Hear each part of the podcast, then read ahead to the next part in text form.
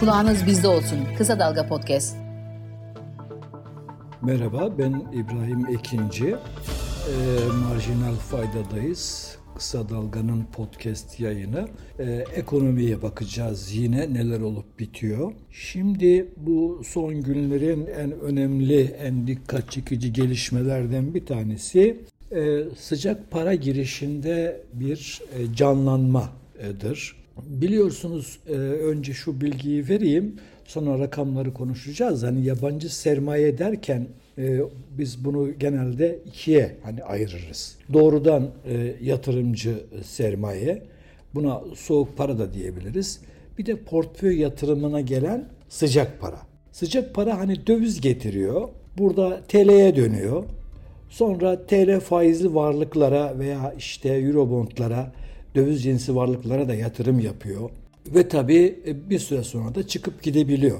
Soğuk para böyle değil. Soğuk paranın özelliği ise kalıcı yatırım yapması. Buna doğrudan yabancı yatırım da diyoruz hani. Gelip burada fabrika kuruyor. İstihdam hani işçi de çalışabiliyor iş yerinde. Katma değer üretiyor. Milli hasılaya katkıda bulunuyor. Teknoloji getirebiliyor. Aslında istenen yabancı sermaye bu. Yani soğuk para. Doğrudan yabancı yatırım.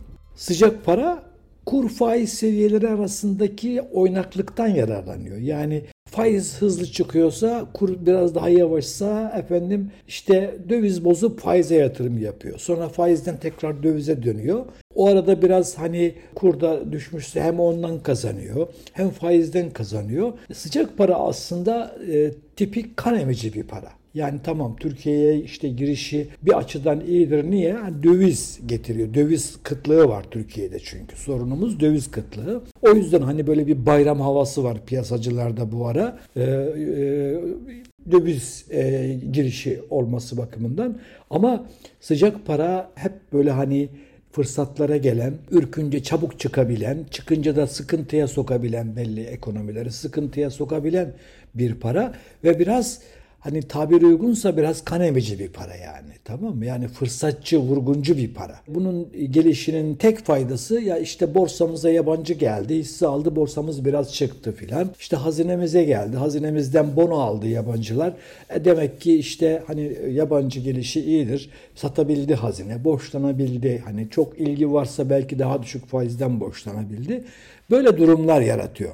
Şimdi yeni ekonomi yönetiminden beklenen de zaten sıcak para girişi. İşte bu hani bunun işaretleri var dedim. Geçen hafta tahvile hani kur farkından da arındırılmış 961 milyon dolar, borsaya 561 milyon dolarlık bir sıcak para, toplamda 1,5 milyar dolarlık bir sıcak para girişi oldu. Son bir aydaki net hani girişte aşağı yukarı hani hisse senedine 1 milyar 273 milyon gözüküyor devlet iş borçlanma senetlerinde de 1 milyar 145 milyon dolarlık bir yabancı girişi olduğu görülüyor. Devam edeceği beklentisi var. Bununla birlikte tam bir endişesiz giriş olduğunu, ekonomi yönetimine güven oluştuğunu söylemek için henüz erken. Temkinli bu yabancı sermaye. Türkiye'de hani hazine kağıtlarında, borsada zamanında çok çok çok yüksek payları vardı. Yani neredeyse onlardan çok fazla çıktı. Mesela hazine bonosunda neredeyse yabancı hiç kalmamıştı. Dolayısıyla şimdi bu girişler ufak ufak hani e, işte millet böyle bir hani e, kutlama havasında ama henüz çok düşük ve temkinli bir giriş. Mesela ekonomist Güldem Atabay ilgi yüksek, güven eksik diye anlatmış bunu. E, yazısında diyor ki yabancı yatırımcı ekonomide önceki dönemde yapılan hataların mecburi kefareti ödendiğinin, Şimşek yönetiminin bu nedenle sıcak para sahiplerine önemli kazanç fırsatları vaat ettiğinin bilincinde, kapının eşiğinde. Ancak yine de içeri adım atmakta çekinceleri var. Başkanlık sistemi ekonomi politikalarının yarattığı müthiş güvensizlik hafızalarda hala canlı. Bir de tabii yabancı yatırımcının nabzı bakımından mesela dikkate alınan bir yayın. The Economist de benzer bir analiz yayınladı. Ondan da bir paragraf okuyayım size.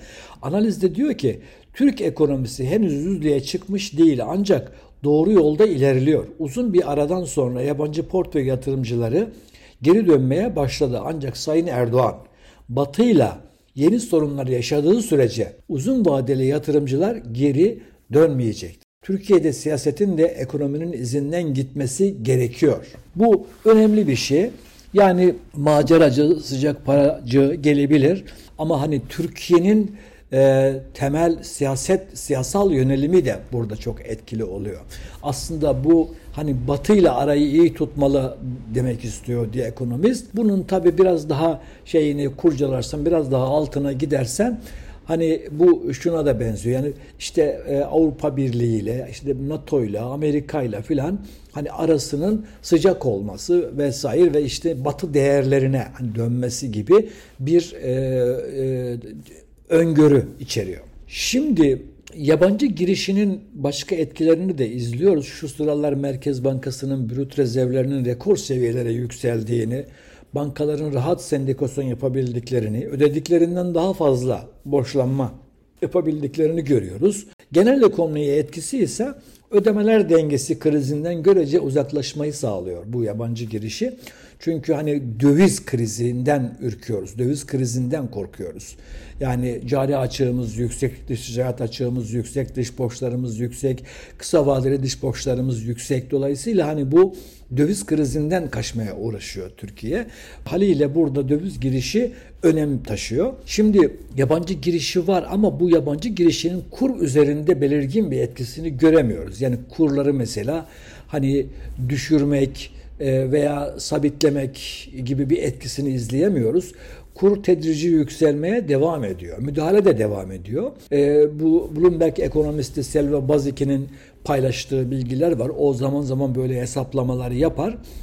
Diyor ki Merkez Bankası'nın döviz piyasasına örtük müdahalelerinin Ocak 2002, Kasım 2023 döneminde efendim 256 milyar dolar olacağını tahmin ediyoruz. Yani bu Nebati dönem, Berat Albayrak hariç Nebati ve Şimşek dönemini toplayan bir e, rakam. Ancak aylık müdahaleler de önceki 11.7 milyar dolardan son 3 ayda ortalama 7.5 milyar dolara düştü. Özetle müdahale devam ediyor ama daha az rezerv harcanarak yapılıyor bu. Şimdi Merkez Bankası biliyorsunuz ihracatçı dövizlerinin %40'ını almaya devam ediyor. Bu aylık zaten 8 milyar dolar döviz girişi demek Merkez Bankası'na. Rakam hani o 7,5 milyar dolarlık aylık ortalama müdahaleye yakın. Yani 7,5-8 aynı rakam. Ancak brüt rezervlerdeki artış nereden geliyor? İşte bu konuda çok spekülasyon var. Gazeteci Erdal Sağlam'ın kulis haberinde şöyle diyor. Bu ek giriş yurt dışında bulunan ve iktidara yakın kişiler tarafından geri getirilen sermaye olabilir. Böyle bir spekülasyon var. İktisatçı Fatih Özatay da daha önce yer vermiştim hem yazılarımda hem de podcastlerde. Merkez Bankası'nın içeriden bankalardan swap kanalıyla döviz aldığını yazmıştım. Şimdi son gelişmelerle birlikte Merkez Bankası'nın brüt rezervi 140 milyar doları aştı. Net rezerv açığı ise 51.6 milyar dolar seviyesinde. Daha önce de söyledim. Önce Merkez Bankası bu 51.6 milyar dolarla sıfırlayacak. Yani rezervi, net rezervini sıfır düzeye getirecek ve bunun üzerine de 3 aylık ithalatı karşılayan yaklaşık 90 milyar dolarlık bir rezerv koyması gerekecek. Dolayısıyla Merkez Bankası için iş rezervi daha doğrusu bilançoyu toparlamak. Yani bilançodaki açığı gidermek ve döviz fazlasına geçmek. Dövizde benim beklentim de şu. Şimşek ile Şimşek ilk Ekonomi Bakanlığı döneminde kur artışlarının enflasyonun gerisinde kalmasını sorun etmemişti. Hatta başarı diye anlatıyordu o zamanlar. Eğer aklını başına almışsa enflasyona paralel şekilde artmasına izin verecektir. Bu da kurda 2024 ortalarına kadar hani düşük oranlı, kontrollü bir artış yaşanabileceğini gösteriyor. Yani 2004 ortalarına kadar kur çıkmaya devam edecek. Belki 35'leri falan görebilir. Eğer bir yol kazası olmazsa ve döviz girişi bu tempoda devam ederse önümüzdeki yıl ortalarından sonra TL'de bir miktar değerlenme görebileceğimizi düşünüyorum. Şimdi bu aralar TL mevduat cazip. Çünkü TL mevduatlarda faizler %50'nin üstüne e, çıktı. Mesela Merkez Bankası'nın son verisine göre 3 ay 3 aya kadar mevduatın ortalama akım yani bütün bankalar için ortalaması 50-49. Ya 50,49 51'e yakın neredeyse. Eğer Merkez Bankası politika faizini 40'tan 45'e getirirse daha da artar mı e, TL faizleri? Bu gerçekçi değil. Çünkü 2024 yılına giriyoruz. Hazirana kadar ki 6 ay içinde e, tasarrufçunun beklentisi hani %70 enflasyona göre düşünürsek paranızı 6 ay içerisinde %70 e, e, değer şeyle faizle değerlendirebilirseniz İyi ama bu faizler yok piyasada. Fakat 2024 yılı için Merkez Bankası'nın enflasyon beklentisi %36. Bu çok düşük. Piyasanınki %40'ın üzerinde. Yani şu andaki %50 faizler 2024 yılı yani bir yıl vadede 2024 yılı enflasyonunu karşılar gibi gözüküyor. Ee, ama bu hani dediğim gibi bugünkü veriler ışığında söyleyebiliriz. Dolayısıyla TL mevduata ilgi de var. Biraz böyle hani riskten, borsadan anlamayan, riskten kaçmak isteyen, ne almak istediğini bilmek isteyen yatırımcı için TL mevduat şu, şu sıralar e, cazip. Borsada bir yatay seyir var. Geçen hafta borsada küçük yatırımcının çıktığını, görece yüksek portföylerin de girdiğini yazmıştım ama toplamda 350 bin kişilik bir ayrılma olmuştu borsa yatırımcısı sayısında. Bu hafta borsaya dediğim gibi yabancı para girişi de oldu ama yine çıkış olmadı. Yani yabancı girince hani borsayı desteklemesi lazım, borsanın çıkması lazım ama çıkmadı. Bankacılık endeksi biraz ayrışıyor. Uzmanlara göre hem halka arzlar hem de bu yabancı girişine rağmen çıkış olmamasının nedeni yerli küçük yatırımcının çıkışı. Hafta başında endeks 7984 puandan açılmıştı. Son işlem gününü 7954 yani aşağı yukarı aynı seviyeden kapattı. Yatay bir seyir oldu. Biraz derin analizlere göre borsada işler değişiyor. Yabancı yatırımcının girişi bankacılık endeksini destekliyor. Çünkü mesela borsada seyir yataydı ama bankacılık endeksi yükseldi mesela. Bir de eski köklü sanayi şirketlerine olan ilgi artıyor. Yani iş mantığı, mantığına oturuyor. Bankacılık sektörü önümüzdeki dönem biraz e, e, karlı olacak. Neden? İşte sadeleştirme var. Nebati'nin işte tepelerinde boza pişiriyordu. Onları geri alıyor yeni yönetim. Artı işte yabancı girişi var. Bir de tabii sanayi, köklü sanayi şirketleri. Yani bunlar bilançosu belli, mazisi belli, hikayesi belli. Büyük şirketler. Şimdi biraz böyle halka arzlar oluyor. Hani borsada çok da e, ne bileyim olması hani gerekmeyen şirketler de böyle bir bedava para varmış gibi e, gelip geliyorlar halka arz oluyor. Bu tür durumlar tabii küçük yatırımcıyı mesela çırpıştırabiliyor. Çünkü bunların hisselerinin derinliği yok. Bazı e, spekülasyon yapanlar, manipülasyon yapanlar bu hisseleri çok kolay yükseltip düşürebiliyorlar ve küçük yatırımcı kaybedebiliyor. Mesela bu son dönemdeki 358 bin kişilik hatta küçük yatırımcılardan 500 bin kişilik bir ayrılma olmuş. Bunun nedeni bu. Şimdi Ekonomi yönetiminin rotası yabancı girişi yönünden esas da borsayı destekliyor. Eğer furya halinde halka arzlar durumu çarpıtmazsa borsanın aleyhine bir gelişme görünmüyor. Tek endişe 2024 yılında ekonominin yavaşlayacağı. Dolayısıyla bu şirket performanslarına da yansır. Performanslarda düşüş olur. Bu da bazı sektörler yönünden etkili olabilir. Her sektörü aynı etkilemez. Mesela uluslararası yatırım bankalarının raporları bankacılık hisselerinin yükseleceğini e, düşünüyorlar. Uluslararası Kredi Derecelendirme Kuruluşu Fitch Rating'in mesela son 3 ayı kapsayan e, Türk bankaları veri izleme raporuna göre Türk bankaları makro ihtiyati düzenlemelerin sadeleştirilmesinin yanı sıra artan faiz oranları ve enflasyona endeksli tahvil kazançlarının beklenenden daha iyi olması gibi faktörlerin etkisiyle yılın 3. çeyreğinde performanslarını iyileştirdi. Borsada bir süre ciddi yükseliş beklenmiyor ama bankalar pozitif e, ayrışabilir deniliyor. Şimdi bu rekor düzeyde halka arzları e, bir iki daha söyleyeyim. Türkiye borsasına bu yıl yapılan halka arzlarda Avrupa birincisiydi. 53 şirket borsada halka açıldı. Şirketler sanki bedava kaynak havasında borsaya kote oluyorlar. Piyasa uzmanı Iris Cibre'nin mesela bir değerlendirmesi var. Diyor ki 2010-2014 arası halka arz seferberliği dönemine dikkat çekmiş. Diyor ki marifet şirketlere ucuz finansman ile bolca halka arz değil. Marifet mağduriyet yaratmadan sürdürülebilir yatırımcı ortamı oluşturmak. Şimdi KKM'den çıkış sürüyor ancak çok yavaşladı. Böyle haftalık 75 milyar dolarlık çıkışlar vardı. Çünkü KKM'de kalınca düşük faizle sizi cezalandırıyorlar.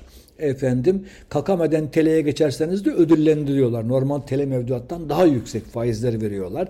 Diyelim TL mevduata %50 veren banka KKM'den çıkarsan TL mevduata geçersen 55 veriyor. E, dolayısıyla e, bu e, bu teşvik edici olmuştu. Haftalık 75 milyar dolarlık azalmalar görmüştük. Sonra o 25 milyar dolarlara falan düştü. Bu son hafta 13 milyar yani 1-8 Aralık haftasında 13 milyara gerilemiş duruyor. Bu artık şöyle bir yorumlanabilir. E, KKM tasarrufçusu düşük de olsa bir miktar faiz alıyor ama dolarda kalma eğiliminde esasında. Yani çünkü KKM dolara çıpalı bir mevduat türü.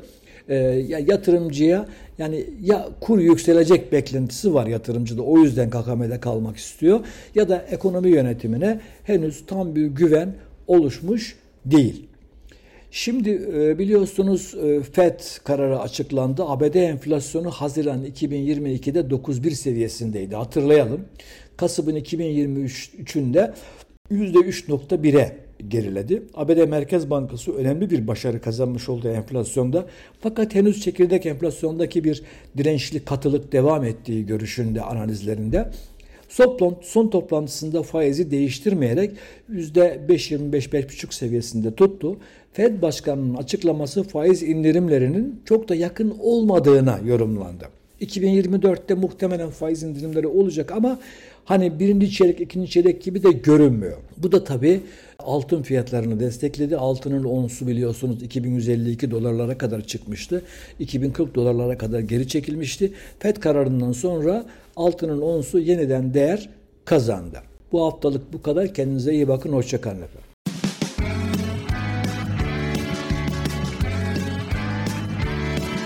Kulağınız bizde olsun. Kısa Dalga Podcast.